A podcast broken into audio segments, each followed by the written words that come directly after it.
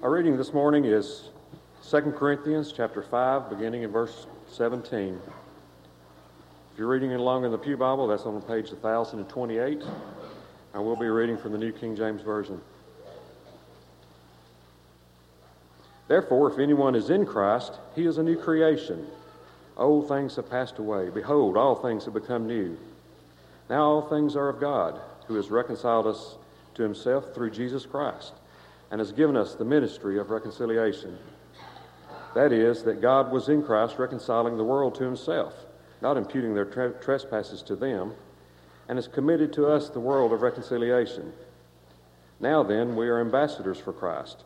As though God were pleading through us, we implore you on Christ's behalf to be reconciled to God. For he made him who knew no sin to be sin for us, that we might become righteousness for God in him.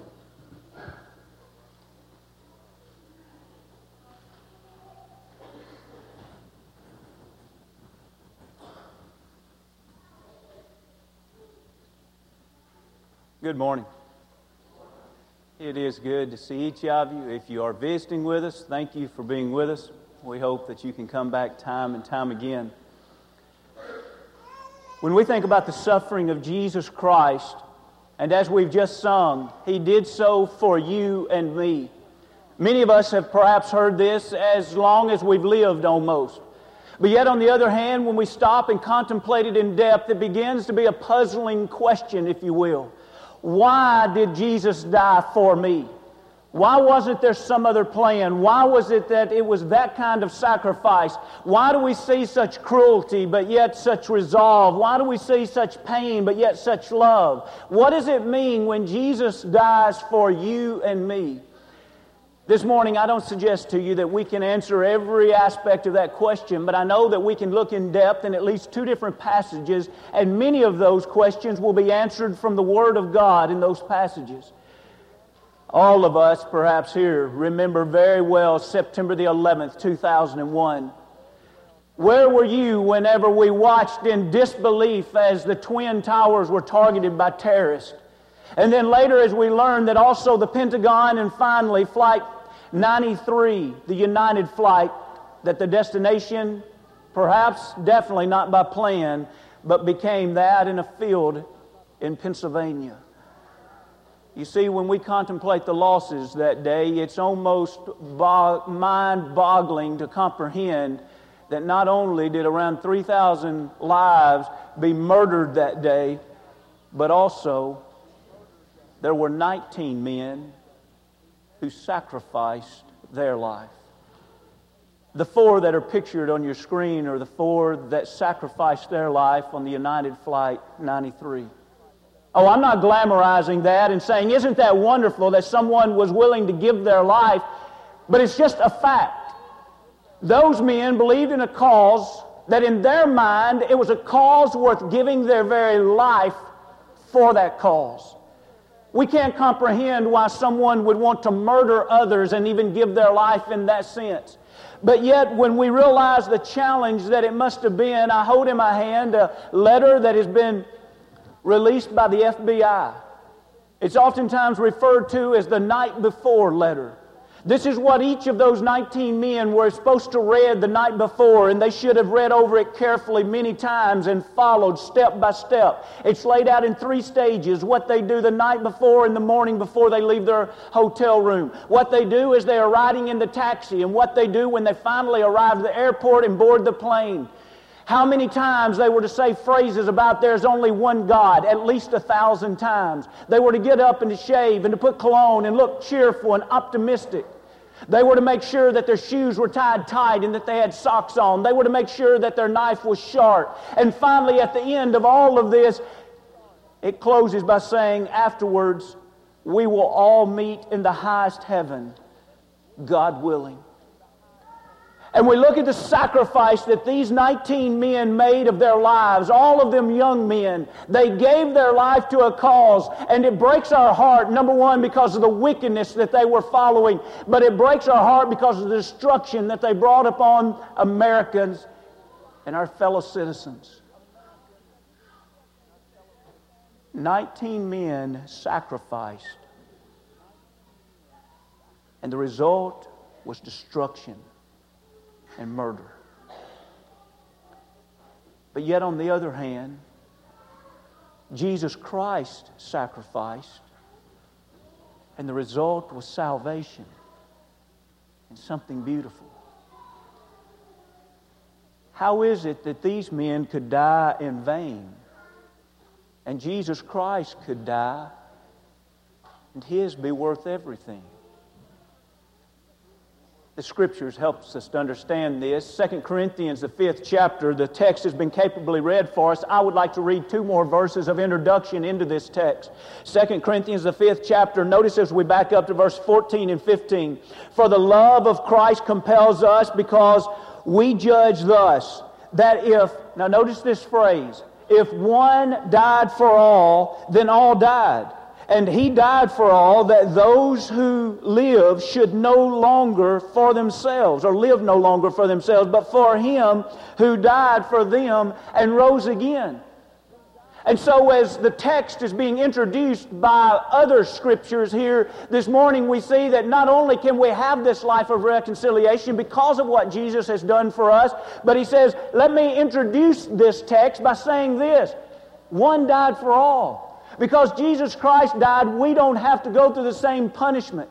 In other words, we're talking about something here that is a substitution. If you will, look with me again at the text. And remember, the text was 2 Corinthians 5 17 through 21. But notice again verse 21 as we read a short verse in the Bible that really says about as much as any one verse in all of the Bible. Notice every phrase and every word of this text. For he, God, made him, Christ, who knew no sin, to be sin for us, that we might become the righteousness of God in him. Now let's think about four aspects very quickly this morning of this, and then let's move over to another passage and learn a few aspects of this to help us understand why it is that one could die and be a substitute for our death so that we can be reconciled. That is a mutual bringing back together with God Almighty. When I breathe my last breath on this earth, I want to know that I will spend an eternity with God. How can that be done? First, I must realize that there has to be beneficiaries to the grace of God. Did you notice there in the text that we're reading when he says, For he made him who knew no sin to be sin what? For us. God intended for this gift to be for the world. For God so loved the world. God loves us. Grace has appeared to all men. Titus, the second chapter, and verse 11.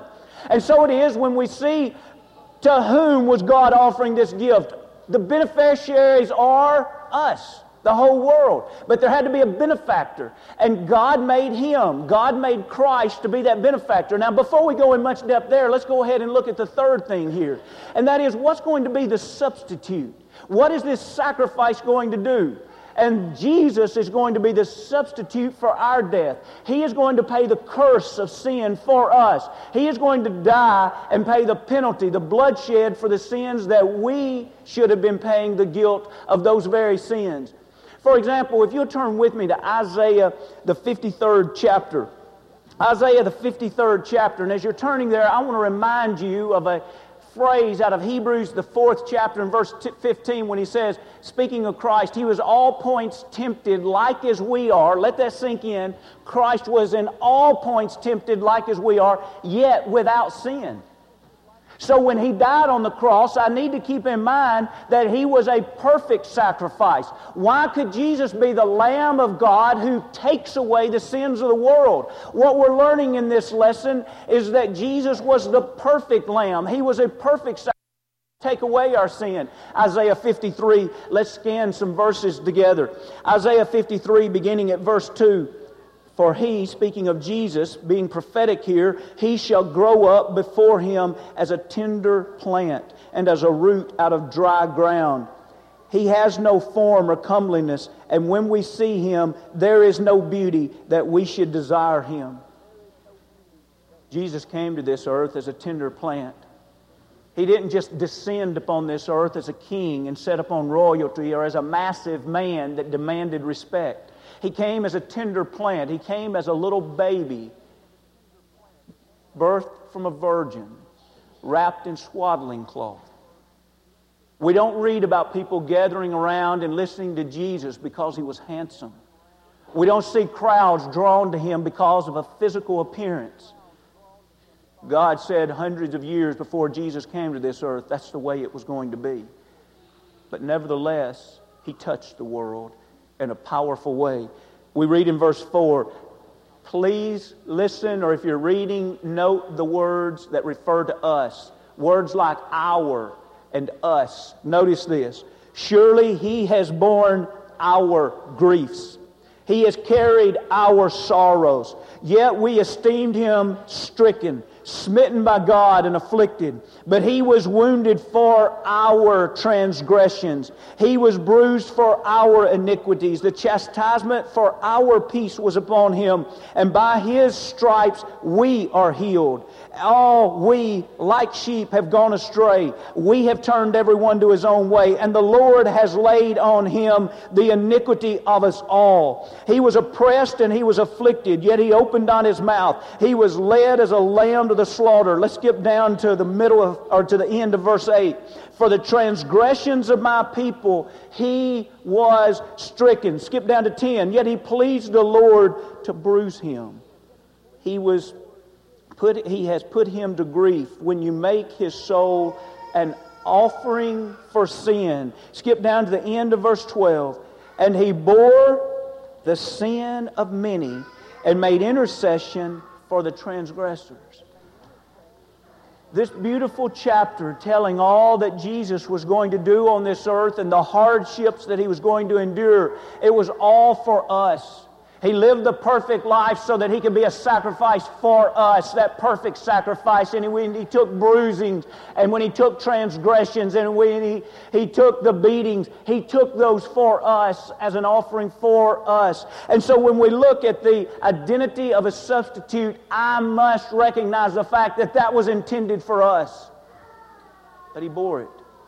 He bore it all for us so that according to the end of 2 Corinthians, the fifth chapter, and verse 21, that we could have the righteousness of God.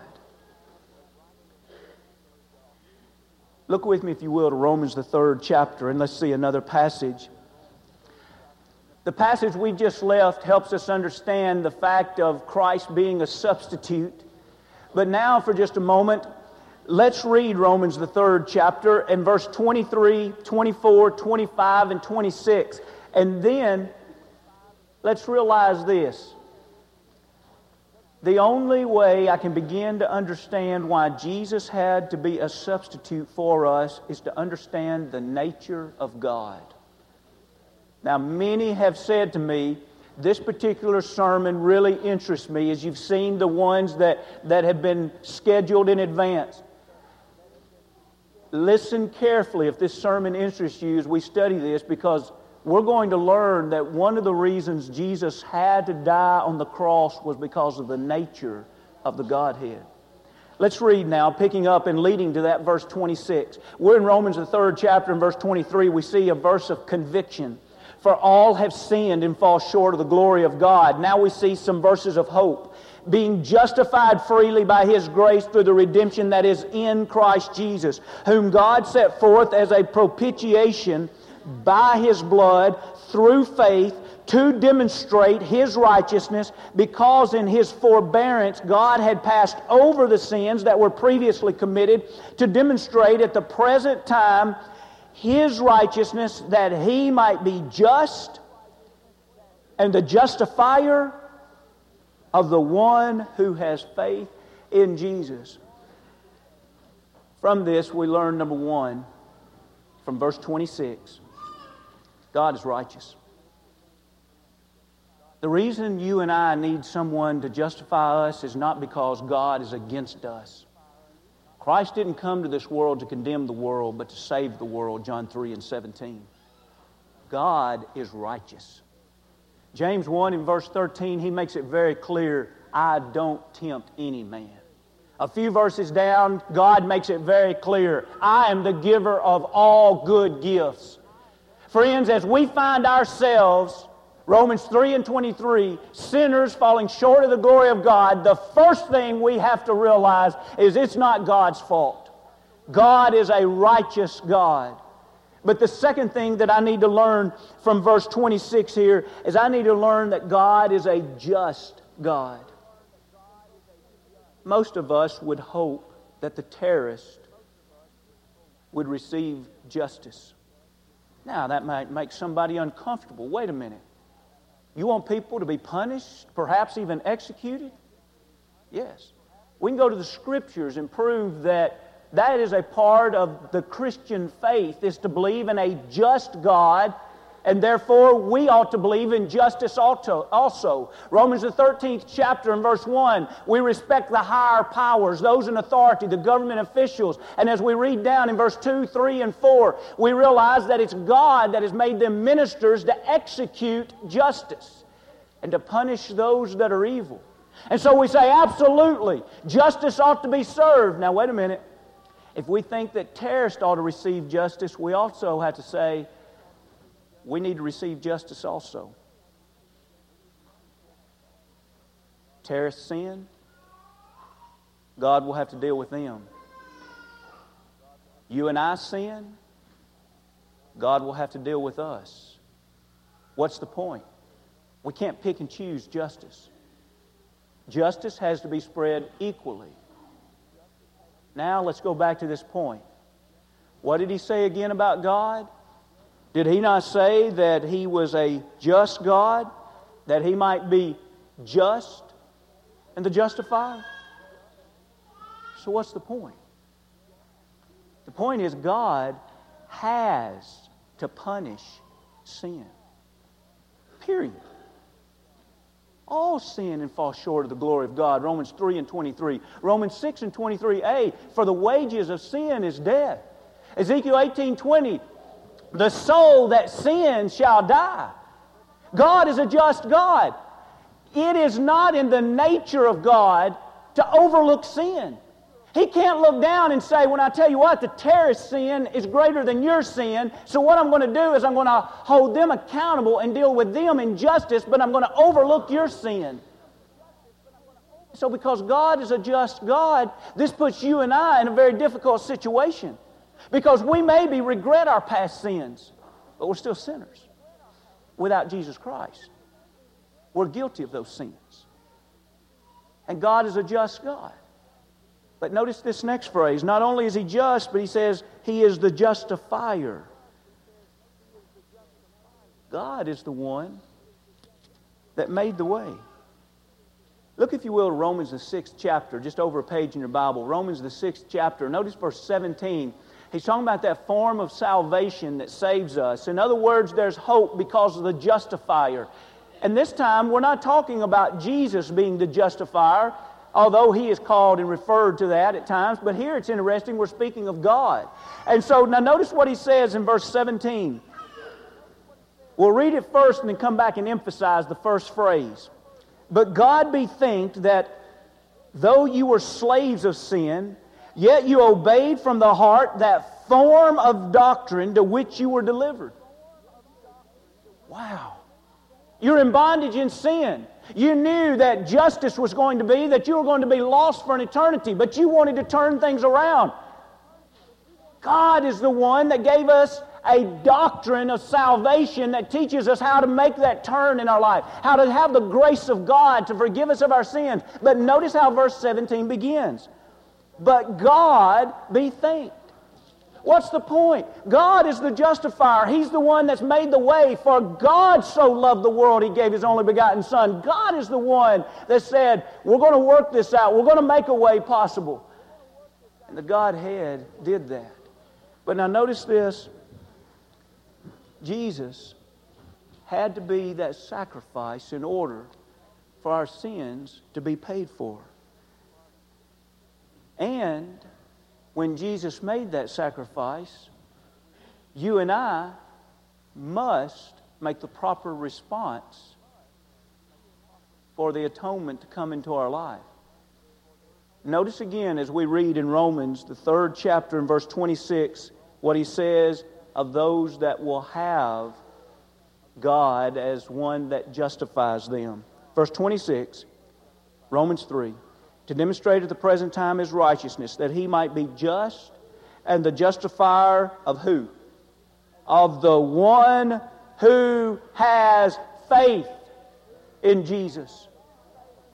Who is going to have God as their justifier? The one who has faith.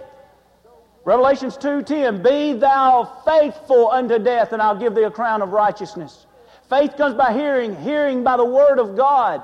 It's hearing the will of God and saying, I want to fully submit my life to God. Why? Because I want Him to deal with me justly, as I know He will, because that's the kind of God He is. But I realize that there's no hope if I do not him, have Him also as the one that serves as justifying me.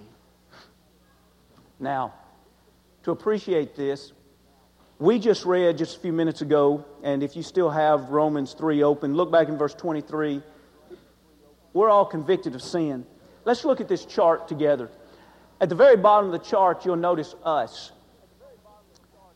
Now, if for just a moment you will imagine that chart without the cross, without Jesus, without the words above of propitiation, a justifier, and redeemer, for just a moment, imagine God and us, and sin separates us from God. The only hope we have, according to Romans, the third chapter, because all have sinned and fallen short of the glory of God, and we know that the wages of sin is death is Jesus had to pay our price for sin because God must punish sin. And the payment of sin is death. And so that's why he uses terms here, and each word paints a different analogy to show us the same truth. And the truth is, Jesus died for us. First, he says, or not first, but we'll look at it first. He says he's a propitiation for us. In other words, a propitiation is to appease the wrath of God. Romans 1 and 18, sin stirs the wrath of God. We need to, someone to go in the presence of God on our behalf. Jesus Christ has done that. Second, we'll, we'll look at the word justifier. The word justify is a court setting, if you will. In other words, the, the gavel has hammered down and the sentence is given. Whoever sins dies. Now, how many here have sinned? And we all say, Lord, I'm, I'm a sinner, but I don't want to die lost. I want a relationship with you. I want to be saved. And Jesus says, I'll pay your price.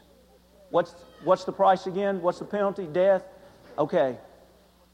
I'll die as a substitutionary one for them. And we see the word redeemer.